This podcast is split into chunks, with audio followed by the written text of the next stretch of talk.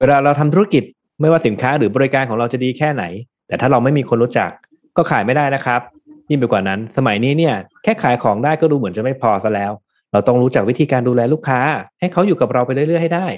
วันนี้เทคมันเดย์กับผมพรุ่งนี้เจริญสุภกุลฟิวปรารถนาสัพประดิษฐ์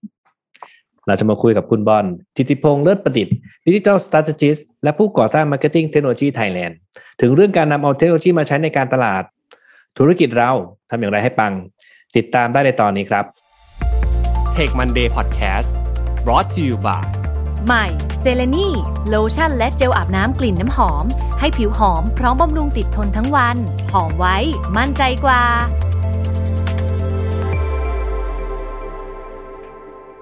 สวัสดีค่ะคุณบอลสวัสดีครับพี่บอล สวัสดีครับยินดีต้อนรับสู่รายการ Tech Monday นะคะ อันนี้ก็อาจจะเป็นตอนแรกๆที่อาจจะคุยกันเรื่องของ Marketing Trend นิดนึงนะคะ แต่ยังไงก็รบกวนคุณบอลแนะนำตัวเองให้ผู้ฟังได้รู้จักหน่อยค่ะ ผมนะฮะชื่อเล่นชื่อบอลนะฮะชื่อจริงจิติพงษ์เลิศประดิษฐ์นะฮะก็เป็นผู้ก่อตั้งกลุ่ม Marketing Tech Thailand นะครับแล้วก็เป็นผู้เขียนหนังสือ Marketing Technology Trend 2021พลิกโลกการตลาดด้วยมาเทคครับผมโอ้ครับถ้างั้นเข้าเรื่องเลยกันครับพี่บอล เอ่อถ้าพูดถึงเรื่องมาเทคหรือว่า Marketing Tech เนี่ยครับถ้าคนที่อยู่ในวงการน่าน่าจะพอทราบอยู่แล้วว่ามันมันมีอยู่เยอะมากเนี่ยครับแล้วก่อนที่เราจะคุยถึงเทรนในปีหน้าเนี่ย อยากให้พี่บอลช่วยปูพื้นให้ท่านผู้ฟังหน่อยครับว่าไอ้มาเทคที่เรากำลังพูดถึงเนี่ยมันเกี่ยวกับอะไรบ้างครับ คือจริงๆ Marketing Technology เนี่ยจริงๆมันก็คือมันเหมือนเครื่องมือหรือซอฟต์แวร์นะครับ ที่เรียกว่าใช้งานอยู่แบบซอฟต์แวร์ as a service ที่เราเรียกตัวย่อว่า SaaS แหละ S A A S ก็คือว่าจากเดิมเนี่ยยุคเมื่อก่อนเนี่ยเราจะจับใช้ซอฟต์แวร์อะไร ยุคแรก ๆ เราต้องซื้อซีดีซื้อแผ่น license มา install ลงเครื่องเนอะยุคถัดๆมาอะนึกนึกถึง Photoshop Illustrator ก็ได้ต้องซื้อซีดีมาต้องใส่ serial number ยุคต่อมาเป็น Photoshop Illustrator เนี่ยขึ้นไปเป็น Creative Cloud ถูกว่าไม่ต้องมีแผ่นแล้วแล้วก็ไม่ต้องไม่ต้องมีอะไรติดตั้งลงเครื่องถึงเราจะใช้อันไหนไปเปิดปิดไปดาวน์โหลดอัปอัปเดตเวอร์ชันแล้วเราก็จ่าย ให้ Adobe เป็น Subscription รายปีนะครับ อยู่ดีๆ Adobe ทุกวันนี้บางคนไม่ได้ใช้ Adobe เลยอืมคนรุ่นใหม่ใช้ Canva สร้างสร้างภาพกราฟิกสร้างภาพ content อืมอ่าสร้าง content ต่างๆ ใช้ Canva มั่งครับ ใช้ Wix มั่ง ใช้ระบบที่เรียกว่า No Code Platform เนี่ย หมายความว่าเทคโนโลยีเนี่ยมันเร็วมากอืมจากเดิมที่อยู่ on premise อยู่บน cloud จาก cloud เป็น software as a service ที่ทุกคนแบบใช้เมื่อไหร่ ค่อยจ่ายเงิน แล้วราคาค่าใช้ใช้จ่ายเนี่ยมันมันถูกมาก เริ่มต้นที่หลักร้อย จนแบบเป็นเทคโนโลยีใหญ่เป็นหลักล้านก็คือว่า พวกเนี้ยมันเป็นเทคโนโลยีที่ทำมาเพื่อทำให้นักการตลาดเนี่ยอืมหนึ่งเก็บข้อมูลได้ดียิ่งขึ้น เก็บมาวิเคราะห์ วิเคราะห์เห็น pattern ได้เยอะขึ้นลึกขึ้น แล้วไอ้ Data พวกนี้ที่เราเห็น insight พวกนี้ที่เราเห็นนะ activate ออกไปเป็นแคมเปญ เป็นแคมเปญ เป็น personalization อะไรต่างๆ นานา วัดผลกลับมา optimization แคมเปญได้รวดเร็ว และแม้แต่ใช้สำหรับการสร้าง content ใช้การวัดผลทำแคมเปญอะไรอย่างเงี้ยเยอะแยะมากมายนะครับ ด้วยค่าใช้จ่ายที่น้อยลง เพราะอย่างที่บอกเทคโนโลยีมันถูกลงแหละแต่ว่าเนื่องจากเทคโนโลยีเนี่ย MarTech เนี่ยทุกวันนี้มันเยอะ มีปะมีหลักหมื่นบริษัทหมื่นเจ้าเลยนะครับอืมก็เลยมีคนพอพอใช้การไปเนี่ย มันก็มีทั้งลองผิดลองถูก ใช้แล้ว capability ของ tech เนี่ยไม่ตรงกับ pain point ของธุรกิจอะไรต่างๆ นานาอย่างเงี้ยมากมาย ก็เป็นเรื่องที่เราต้องต้องรู้ศึกษาให้เยอะ เหมือนศึกษาสมมติจะซื้อรถแหละอืมเราเทคเนี่ยบางทีเราไม่ได้เปลี่ยนบ่อยๆ กว่าจะทำทำเป็นสอนคนอื่น ทีมงานเซลล์คนนู้นคนนี้บัญชงบัญชีเข้ามาทำเป็นแล้ว การไปเปลี่ยนบ่อยๆมันมันไม่ใช่เรื่องง่ายถูกไหมฮะก็เหมือนรถอืมนะฮะเหมือนเราก็ไม่ได้ซื้อบ่อยๆเราก็ต้องแบบก่อนซื้อรถเราอย่างน้อยเผลอๆเราก็ศึกษาหาข้อมูลห้าหกรุ่นอะเป็นสิบรุ่น นะครับมาเทคก็เหมือนกันนะครับ ก็ประมาณนี้ครับอืมอันนี้ถามในตัวแทนของคนที่ห่างไกลจาก field นี้มาก ๆ เลยนะคะอาจบิวเข้าใจในมุมว่า SaaS คืออะไรนะคะ เปลี่ยนเป็น Software as a Service มันหน้าตาเป็นยังไง แต่ว่าในมุมของเทคโนโลยีที่เอา MarTech เข้ามาช่วยเนี่ยอยากทราบว่ามันแตกต่างจากการ Marketing ทั่วไปแบบเดิม ๆ ยังไงบ้างเหรอคะ เอ่อ marketing แบบเดิม ๆ เนี่ยก็ แบบเดิมก็ยังยังยังเกี่ยวข้องอยู่ฮะแต่ว่าคือ marketing แบบเดิมถ้ามองเป็นผมผมเรียกว่ามองเป็น funnel แล้วกัน funnel ก็คือหนึ่งก็คืออันแรกก็คือทำ branding ทำ branding เสร็จแล้วเนี่ยการทำ marketing ในระดับ branding เนี่ยทำ awareness ถูกไหมให้เข้าถึงคนวงกว้าง คนวงกว้างกว้างเข้ามาก่อน เมื่อคนวงกว้างเข้ามาแล้วเนี่ยขั้นต่อไปคนที่อยู่ในใน stage เนี้ยเราก็ต้องสื่อสารกับเขาให้ให้เขาเขาเรียกว่า action กับเรา action ให้ให้รู้ว่าเขาสนใจสินค้าอะไร แล้วจะนำมาสู่การ consideration พิจารณาว่าจะซื้อสินค้านี้ดีไหม แล้วต่อไปก็ convert ก็ยังเป็น funnel เหมือนเดิมนะครับ เพียงแต่ว่าแต่ marketing แบบเดิมเนี่ย จากเดิมเนี่ยถ้าเป็นย้อนไปเนี่ย หลายอย่างมันวัดผลไม่ได้ เช่น การลงการทำ awareness เนี่ย ลง magazine เนี่ย สิ่งที่วัดผลก็ไม่ได้ชัดเจนมากนะครับ วัดผลได้แหละ วัดผลจากยอดขาย แต่เราก็รู้ว่ายอดขายอะสมมติว่ายอดขายหมื่นเล่มก็ก็ let's say ว่าคนเห็นสักสักหมื่นคนอย่างต่ำ สมมติคนหนึ่งอ่านอ่านอ่านไม่ก็ในบ้านเนี่ยอ่าน magazine สองสองครั้งเนี่ยอาจจะเห็นเยอะกว่านั้นสองหมื่นเราคำนวณเป็นเหมือน investment ของการ media spending return อะไม่ไม่แน่ใจว่าทำให้ถึงเข้าถึงคนกี่คน อย่างเงี้ย TVC แต่ก่อนก็เราก็ไม่รู้ว่าเข้าถึงคนกี่คนนะครับ marketing แบบเก่านะลงโฆษณา TVC ลงออฟไลน์อย่างเงี้ยไม่เห็น พอเป็นดิจิตอลเนี่ย เริ่มแรกๆเนี่ยมันก็แค่ลงโฆษณาเราเห็นจำนวนคลิกอะไรอย่างเดียว จ่ายเงินจ่ายเงินไปร้อยบาท ได้คลิกมา 20 คลิก ที่เป็น cost per click เท่ากับคลิกละห้าบาท ก็เริ่มเห็นแล้ว ต่อไปเนี่ย พอวิธีการ tracking มาละเอียดเนี่ย มันเห็นเลยว่าอ๋อไอ้ห้าบาทเนี่ย ไปสร้างยอดขายได้สองร้อยอันนี้ห้าบาทจาก Google ไปสร้างยอดขายสองร้อยแต่ห้าบาทจาก Facebook ไปสร้างยอดขายแปดร้อยเลยทำให้เห็น cost per acquisition cost ในการพาเข้ามาเนี่ย พอเห็นระดับเนี้ยก็เท่ากับว่า marketing ก็เปลี่ยนเลย การตัดสินใจเลือกสื่อ การสร้างครีเอทีฟแต่ละแบบ แบบไหน convert ดีกว่าสร้างยอดขายดีกว่าเห็นชัดและเปลี่ยนหมดเลยครับอืมอ๋อเพราะฉะนั้นเราก็จะสไม่เถียงกันติที่พวกเออมันใช่ครับสามารถเก็บสถิติแล้วก็แล้วก็คือทำให้เราสามารถทำ tracking ได้ แล้วก็เลือกกลุ่มเป้าหมายให้ตรงมากขึ้น โดยใช้เทคโนโลยีเข้ามาช่วยอย่างนี้ใช่ไหมคะใช่ครับ แล้วก็นึกนึกง่ายๆถ้าถ้าใครอายุสักโทษนะสักสามห้าก็ได้นะครับ สมัยก่อนน้องน้องน้องถึงยังยังไม่ถึงเนี่ยยี่ห้าเองยังไม่ถึงค่ะไอ้ไอ้จริงๆไม่บอกแต่ยังไม่ถึงนะฮะเออยังเออจริงๆไม่บอกแต่ยังไม่ถึงนะคะเมื่อก่อนนะเวลาทำทำครีเอทีฟกันมาออกจากครีเอทีฟเอเจนซี่เนี่ยเขาก็ทำมาให้สองเวอร์ชันแหละ แล้วก็นั่งถกเถียงกันว่าสองเวอร์ชันอย่างนี้เอายังไงนั่งถกเถียงกันด้วย การถกเถียงกันเนี่ยมัน subjective อะถูกป่ะก็ถ้าเป็นทุกวันเนี้ยเราสามารถจะทำทำมาแบบแปดเวอร์ชันเลยก็ได้ แล้วลอง test test แปดเวอร์ชันลง media version ละห้าพันบาท เราใช้เงินสี่หมื่นอะยิงแปดเวอร์ชันเราเรารู้แล้วว่า ad ที่รูป ad ที่ใช้รูปผู้หญิง เป็นวัยรุ่นกับ ad ใช้รูปผู้หญิงเป็นสูงอายุกับใช้ผู้ชายรูปผู้หญิง หรือใช้รูปครอบครัวเนี่ยครีเอทีฟแบบไหนสร้าง attract click เข้ามาเยอะกว่า แล้วก็ก่อให้เกิดการ convert ซื้อเยอะกว่า อย่างเงี้ย เราไม่ต้องถกเถียงกันด้วย subject subjective แล้วถูกไหมฮะแล้วก็เรื่องของการทำ market research เนี่ยจากเดิมที่เราเต็มที่อะทำ research ด้วยการดึงคนมานั่ง focus group ถาม เต็มที่ก็ดึงได้สองร้อยสามร้อยคนนะแต่เนี้ยเราสามารถ test กับ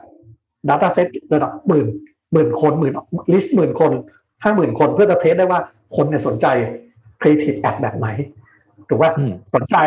โปรโมชั่น message แบบไหน อันนี้แถมทอง อันนี้แถม gift voucher Starbucks ถูกป่ะมัน test ง่ายมากเลยครับ เนี่ยครับอืมครับเห็นภาพเลยอืม ผมผมขอผมขอให้พี่บอลช่วยแนะนำอีกนิดหนึ่งฮะวันนี้วันนี้ขอเสริมจากคำถามที่ที่ที่พี่บอลพูดนะครับ ก็คือ เออถ้าเกิดสมมติเราทำ test แบบเนี้ย แล้วการทำการตลาดมันมีเรื่องของ branding เข้ามาเกี่ยวข้องด้วย สมมุติว่าอายุตัวอย่างเป็นเป็น case product ใหม่แล้วกันสมมติว่า product ใหม่ เราเองก็ยังไม่รู้หรอกว่าผลิตภัณฑ์จะหน้าตาเป็นยังไง แต่ว่าเรามี concern เรื่อง branding เนี่ยคราวนี้ถ้าเกิดว่าเราทำ product ใหม่หน้าตาหนึ่งแล้วไป test รูปแบบหนึ่งกับอีกอีกหน้าตาหนึ่งไป test อีกรูปแบบหนึ่งแล้วเราบอกว่าเอ้ยเดี๋ยวพออันไหนชนะเราจะทำแบบนั้นอะ มันกลายเป็นว่าไอคนที่สมมุติถ้าเกิดทำ test แบบเนี้ยไอคนที่ได้รับสารของตัวที่แพ้อะเขาก็จะ expect ว่าเอ้ยแบรนด์นี้จะทำหน้าตาแบบนี้อยู่ดีๆกลายมาเป็นอีกแบบหนึ่งหรือเปล่าครับมันมีเคสหนึ่งที่พี่ไปเรียนกับ คนที่เขียน business model canvas อะครับ Alex Alex Osterwalder เนี่ยเขาก็ครับแบบนี้แหละ ถ้าใครไปอ่านหนังสือเขาเนี่ยเขาบอกว่า แม้แต่หนังสือหรืออะไรเขาต้องก็ตามเนี่ยชื่อหนังสือ artwork ที่จะใช้หนังสือจะเป็นภาพจริงหรือเป็นภาพเวกเตอร์เนี่ยเขา test หมดเลยเขายิง ad test หมดเลยนะครับ เพราะว่า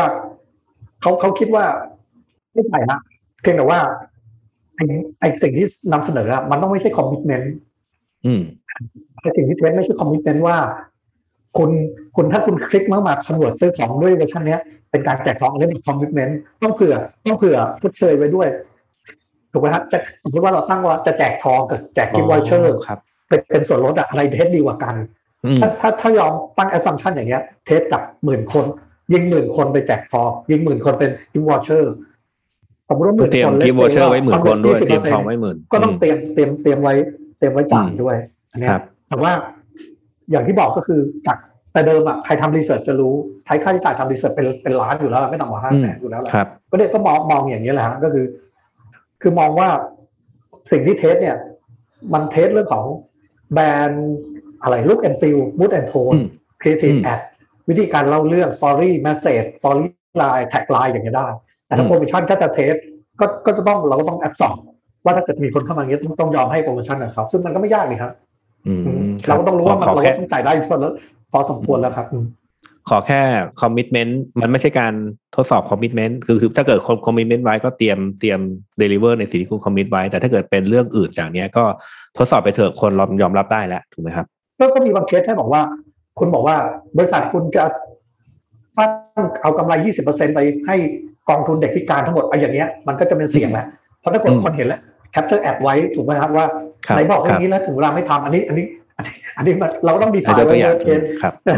มันก็ worst case ว่าว่าเรายังทำได้อยู่ ถึงคนอืมเลื่อนทางที่เรายังไง เราก็ต้องทำได้อยู่อยู่ดีธุรกิจครับมัน run ไปได้ถูกไหมเออครับครับครับอะดังนั้นกลับมาสู่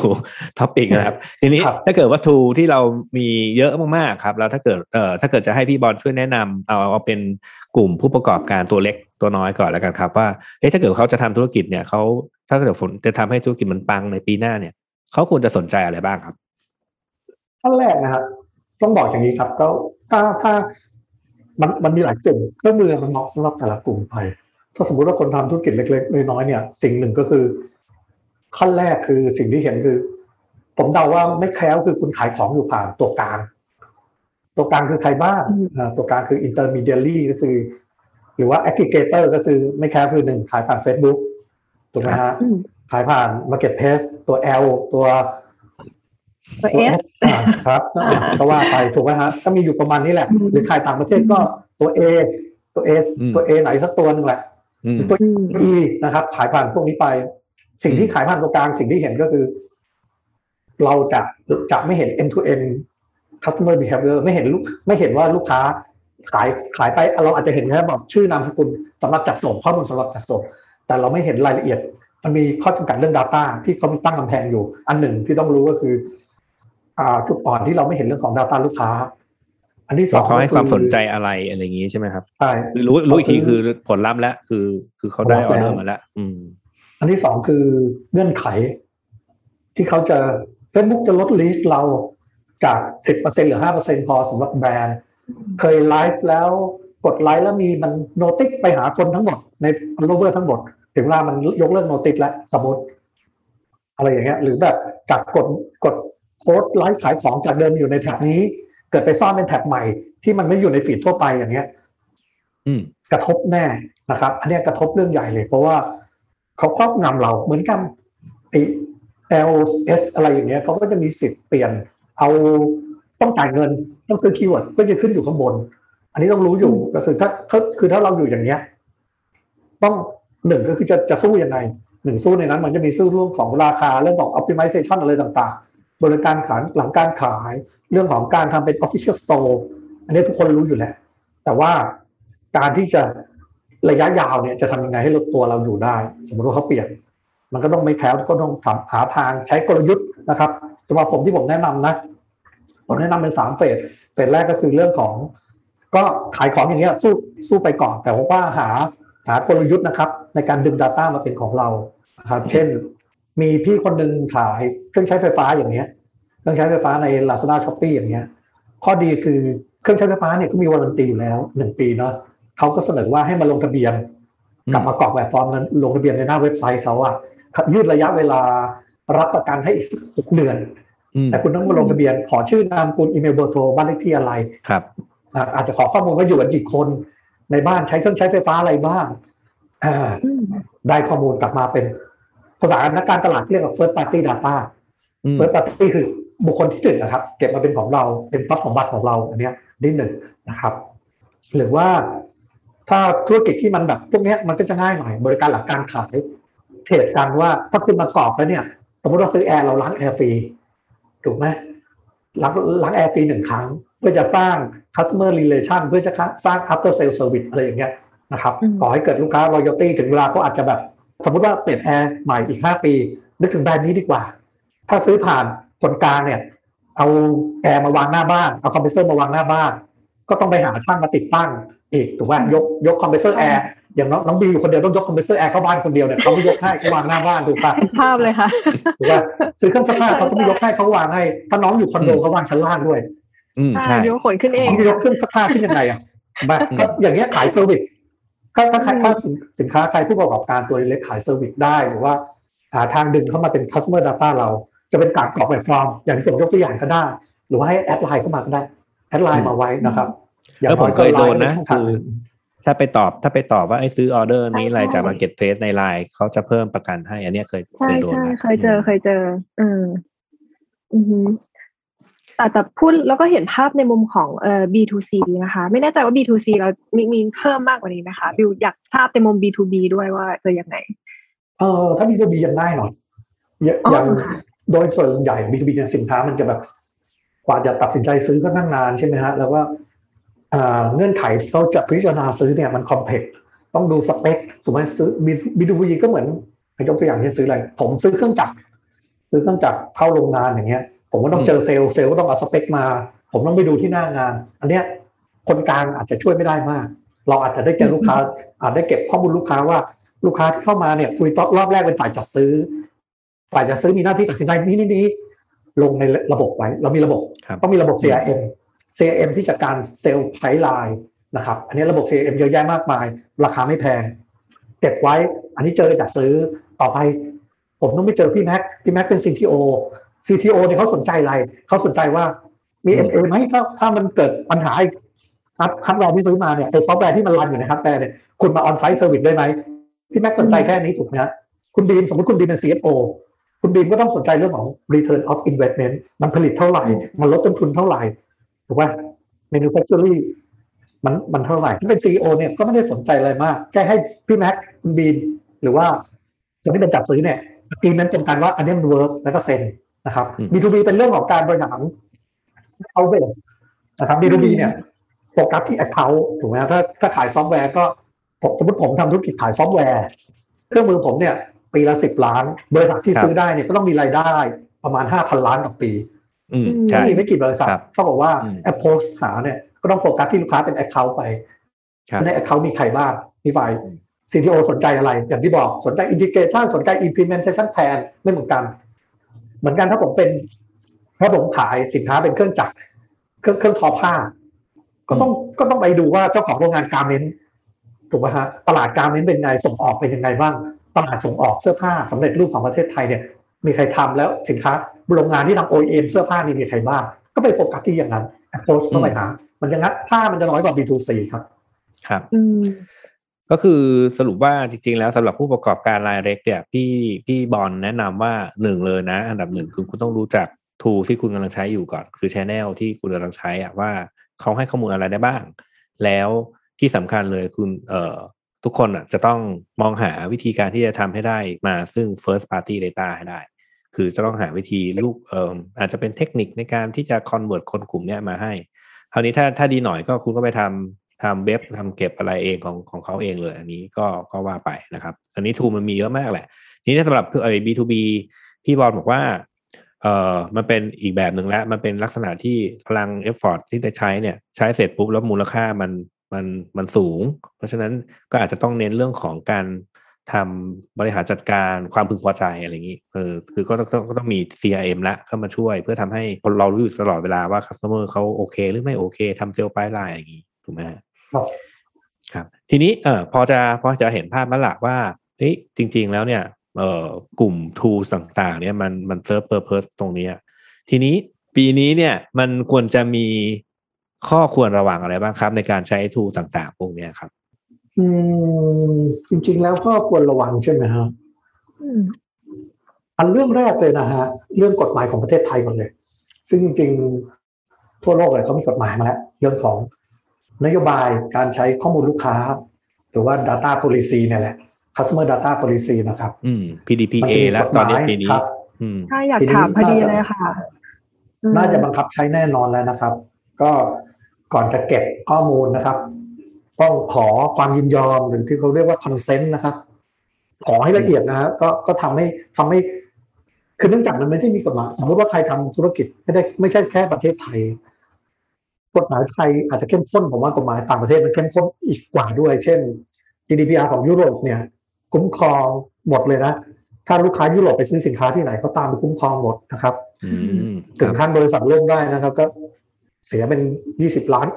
รู้สึกปรับจริงปรับจริง ประเทศไทยยังปรับปรับจริงถูกได้อยู่ค่ะ ก็เป็นเรื่อง consent ขอให้ชัดเจน ทีนี้อืมธุรกิจที่เป็นดิจิตอลก็ง่ายหน่อยconsent ผ่านช่องทางดิจิตอลอาจจะเป็นแค่ checkbox ครับ แต่ถ้าธุรกิจที่เจอหน้าตาอย่างเงี้ย มันต้องมีแบบฟอร์มมีลายเซ็นบางธุรกิจที่โทรหากันนะโทรให้ข้อมูลกันนะต้องมีระบบเขาเรียกว่า verbal consent อะ ต้องมีเก็บ log เสียงนะอัดเสียงว่าอัดเสียงใช่ไหมคะใช่ใช่ใช่ต้องอัดเสียงต้องอัดเสียงแล้วเก็บตรงเนี้ยทีเนี้ยต้องวางระบบไว้เพราะเวลามันเหลือไม่เยอะแล้วสี่ห้าเดือนทำ consent ไม่เสร็จ Data เก่าลูกค้าเนี่ย อยู่ที่ไหนสมมติว่ามีอยู่หมื่นหนึ่งหมื่นหรือแสน record เนี่ยเวลาที่เหลือเนี่ย ทำยังไงระหว่างที่กฎหมายยังไม่ได้บังคับใช้เนี่ยจะทำยังไงให้เขาไปขอ consent เข้ามา เช่น จะทำแคมเปญดึงดึงเขากลับมาไปถามข้อมูลเขาไปขอ consent เขาที่เป็น ที่เป็น implicit อะเป็นลายลักษณ์อักษรอะมาดีไหม อันนี้เรื่องสำคัญนะครับ data policy ดเรื่องของนโยบายการจัดการ Data ถ้าเรื่องของเดิมๆเรื่องของ Martech นะครับ ถ้าเรื่องของ Martech ก็คือก่อนจะซื้อ Martech เนี่ยขั้นแรกก็อย่างที่ผมบอกไปเนาะเครื่องมือมันเยอะมาก และบางตัวมันแพง ขออนุญาตเช่น ยกตัวอย่างเครื่องมือที่เป็นพวก Cloud Cloud Suite เช่นพวก Salesforce Marketing Cloud Adobe Marketing Cloud เนี่ยครับ ก็ชุดหนึ่งอะแพ็คของมันเนี่ยก็แปดหลักสิบยี่สิบล้านต่อปีอย่างเงี้ยอืมก่อนจะซื้อเนี่ยก็ต้องมั่นใจว่าหนึ่งคือจุดเด่น capability จุดเด่นหรือความสามารถของ tool ตัวเนี้ยครับ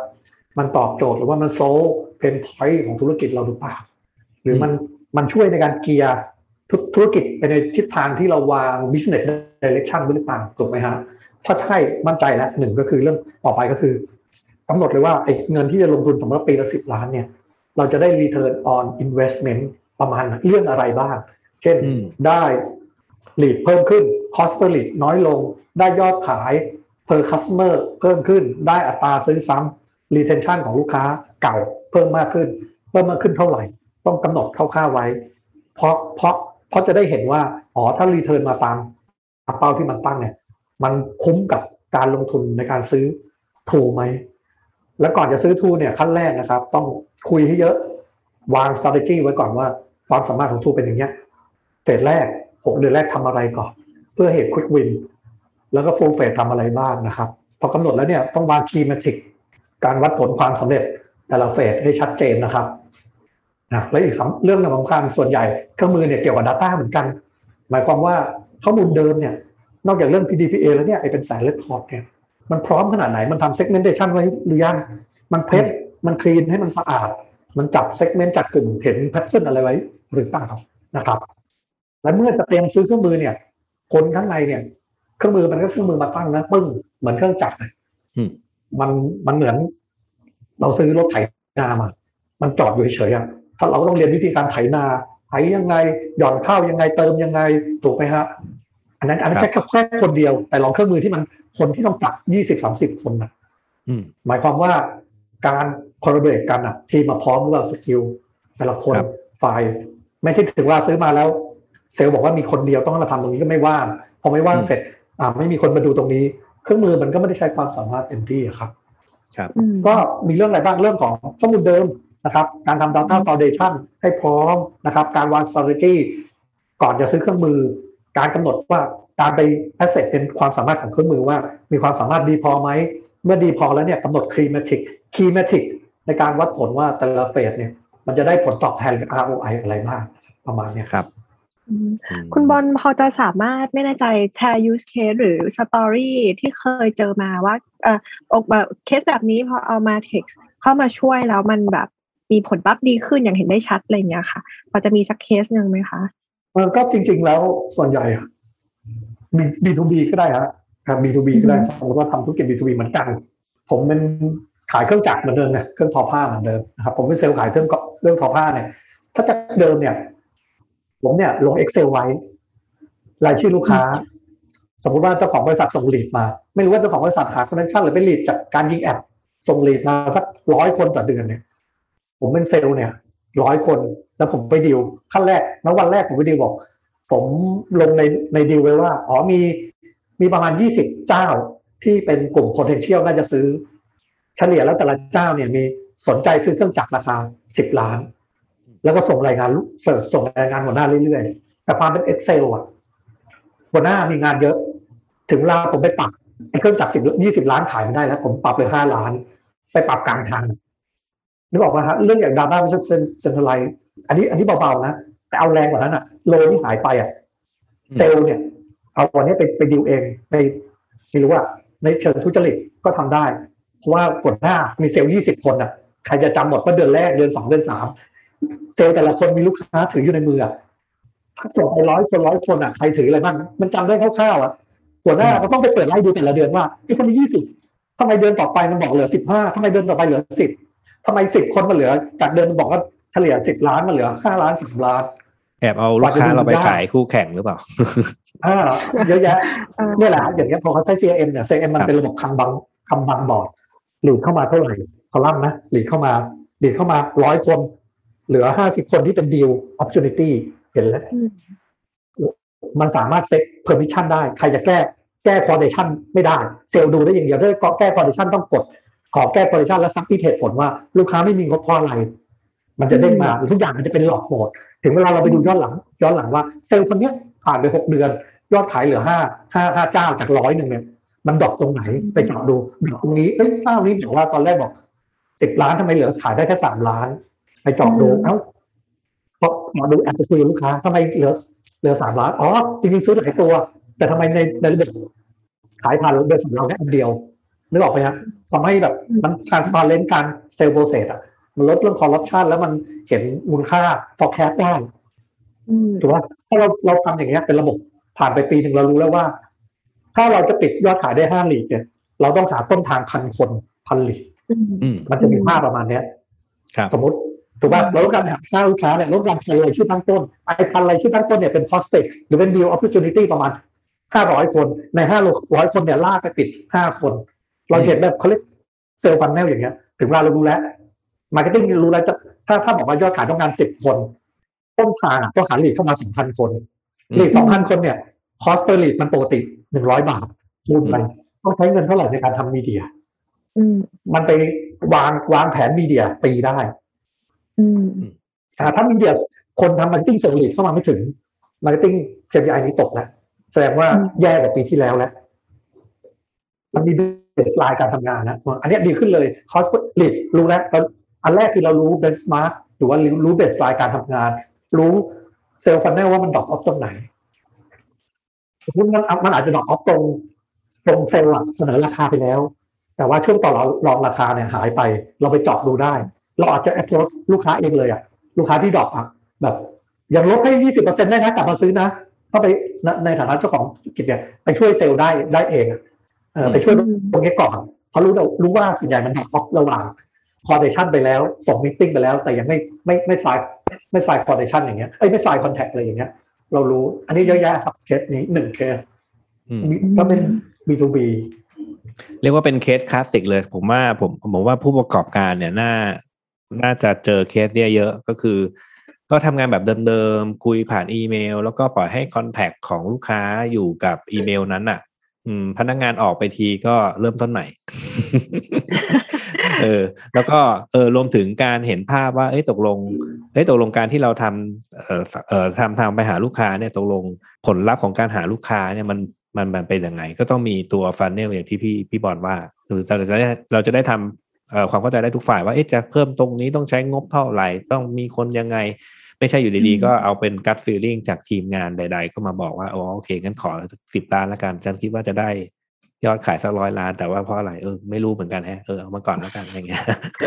แล้วเราผมว่าเคสเคสเนี้ยคลาสสิกนะผมว่าจะมันเป็นอย่างเงี้ยหลายที่อยู่เหมือนกันอืมแล้วเราทะลุไปถึงเหมือนเดิมใช้ Excel แบบเดิมเนี่ยอืมปิดการขายแล้วก็มีชื่อลูกค้าปิดอยู่อะอืมอะเมื่อกี้ปิดเท่าไหร่ห้าคน ก็เก็บอยู่ห้าคนมันยังดีหน่อย ถ้าเป็นสามสิบห้าสิบคนเนี่ย เราเราไม่รู้แล้วว่า ลูกค้าคนเนี้ย เซลล์คนไหนถือบ้าง เซลล์คนไหนไป approach บ้างถ้าเซลล์ออกไปเซลล์หนึ่งออกไปเซลล์สองมา เราจะได้เห็นว่าอ๋อเซลล์หนึ่งถึงออกไปที่มันปิดไม่ได้เพราะจริงๆแล้วเซลล์ไม่มีความสามารถเซลล์สองเขาเข้ามาปิดได้หนึ่งอย่างหรือแม้แต่ลูกค้าซื้อแล้วเนี่ยเรารู้เนี่ยเมื่อกี้ผมขายเครื่องอะไรนะผมลืมนะเครื่องทอผ้า เรารู้แล้วว่าเครื่องทอผ้าเนี่ย เครื่องทอผ้าเนี่ยมีอายุสิบปี หรือว่า หรือว่าปีหนึ่งเนี่ยต้องเมนเทนครั้งหนึ่งเนี่ย เราดูได้เลยว่าลูกค้าซื้อ NA เราไหม ถ้าลูกค้าไม่ซื้อเนี่ย เราไปเสนอเปลี่ยนเปลี่ยนวัสดุเปลี่ยนอะไรไปบริการอะอืมเราจะรู้อืมเราเรารู้แล้วว่าลูกค้าซื้อเมื่อไหร่ทำนั้นมันมีอืมอืมหนึ่งเดือนก่อนก่อนครบรอบหนึ่งปีอะอืสมมติอะถูกไหมฮะเดือนที่สิบเอ็ดเราก็บอกลูกค้าแล้วว่า เดี๋ยวเราจะเข้าไป maintain ให้ฟรีนะไปดูแลเพื่อจะขายอะไร ลูกค้าก็ happy แล้วแทนที่เครื่องจักรมันต้องเดินเดินยี่สิบสี่ชั่วโมงอะถ้าปล่อยให้มันพังอะธุรกิจเขายิ่งกว่าถูกป่ะฮะอืมอืมเอ่อการที่เราไปทำอย่างเงี้ยมันสร้างความสำคัญ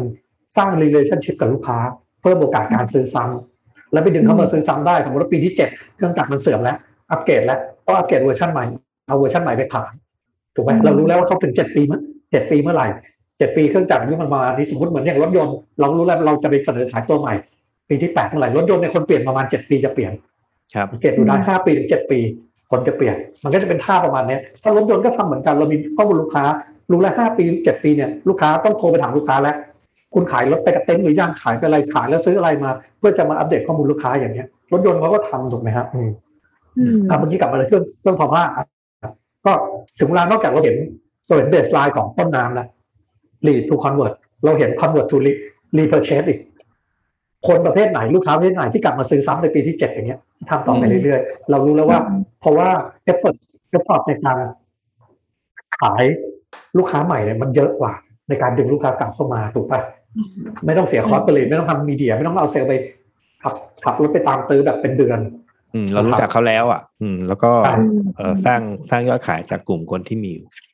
ถูกไหมสีจันทร์ก็พยายามขายแต่ลูกค้าเก่าเยอะๆก็ครับสะดวกสะดวกกว่าและใช้คอสเปอร์ลีดมากกว่า ครับ เรียกว่าจริง ๆ แล้ว เอ่อ ตอนนี้นี่น่าจะรายละเอียดเยอะมากจริง ๆ เรื่องของมาเทคเนี่ยเอ่อถ้าเกิดว่ามีใครหรือว่าฟังตอนนี้แล้วเริ่มรู้สึกอยากจะ ต้องการความช่วยเหลือเนี่ย สามารถทักเข้าไปที่ Facebook มาเทคไทยได้ใช่ไหมฮะอะก็ได้ครับขอบคุณก็ถ้าถ้าใครสงสัยอยากได้ข้อมูลนะฮะก็ตามไปกดไลค์เพจ Marketing Tech Thailand ก็ได้นะฮะหรือว่าเข้าไปจอยกลุ่มนะเฟซบุ๊กกลุ่มนะฮะชื่อว่า Marketing Tech Thailand ก็ได้นะครับ หรือว่ารอ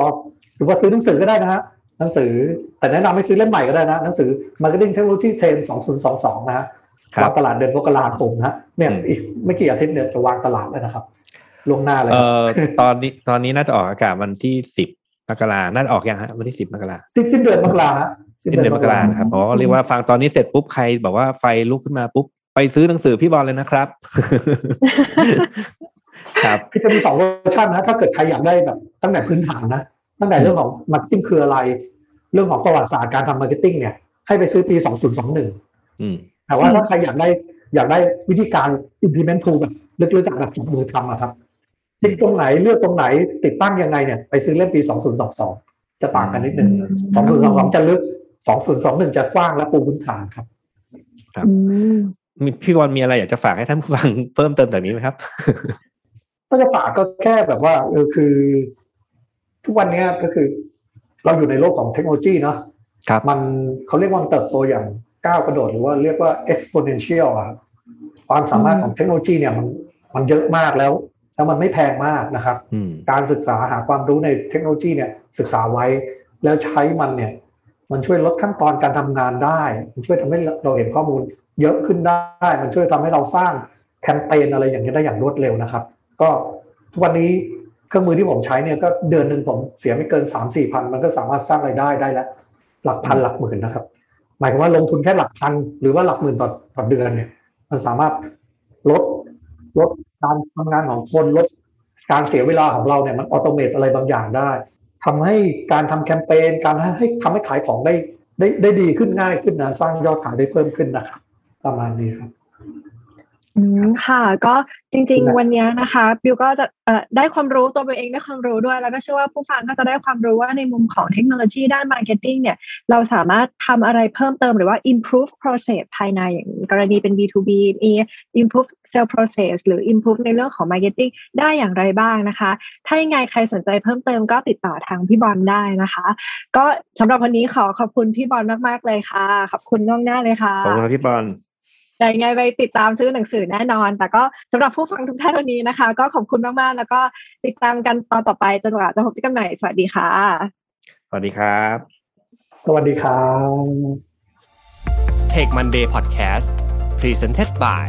เซเลนีโลชั่นและเจลอาบน้ำกลิ่นน้ำหอม หอมไว้ มั่นใจกว่า